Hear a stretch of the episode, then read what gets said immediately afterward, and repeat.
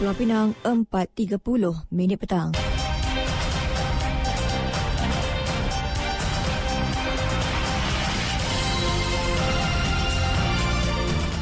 Warta Mutiara bersama Hamizah Mansur. Assalamualaikum dan salam Malaysia Madani. Jabatan Pengangkutan Jalan Pulau Pinang mengeluarkan 166 saman hasil pemeriksaan terhadap 455 kenderaan menerusi abkhas bersepadu di leburaya lingkaran luar Batua Sabtu lalu. JPJ Pulau Pinang dalam kenyataan memaklumkan operasi bersama Jabatan Alam Sekitar dan Agensi Anti Dadah Kebangsaan. Negeri itu bermula pada 10 malam dan berakhir 4 jam kemudian. Daripada 455 kenderaan diperiksa, sebanyak 106 telah diambil tindakan dengan 166 saman dikeluarkan melibatkan pelbagai kesalahan di bawah Akta Pengangkutan Jalan 1987 dan kaedah-kaedah di bawahnya. Operasi berkenaan bertujuan mendisiplinkan pemilik kenderaan dan pengguna jalan raya supaya patuh terhadap peraturan serta undang-undang jalan raya.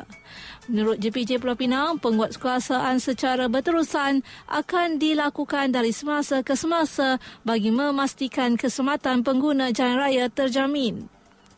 Esko Belia Sukan dan Kesihatan Daniel Goizin menghargai peranan pasukan klinik O2 ketika negeri Pulau Pinang menggerakkan program vaksin bagi COVID-19 bermula tahun 2021.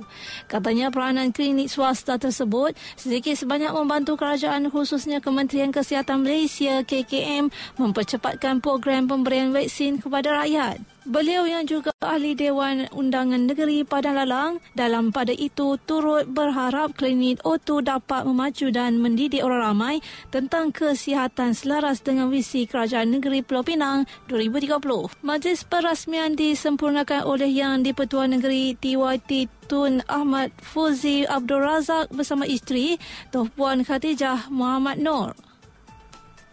Kerajaan negeri telah memperuntukkan RM200,000 bagi memastikan penduduk Padang Tembak mendapat kemudahan gelanggang untuk sukan futsal dan bola keranjang yang lebih selesa. Esko Belia Sukan dan Kesihatan Daniel Gozinsin berkata gelanggang tersebut terpaksa dinaik taraf semula selepas berlaku beberapa kerosakan yang dipercaya berpunca daripada perbuatan vandalisme.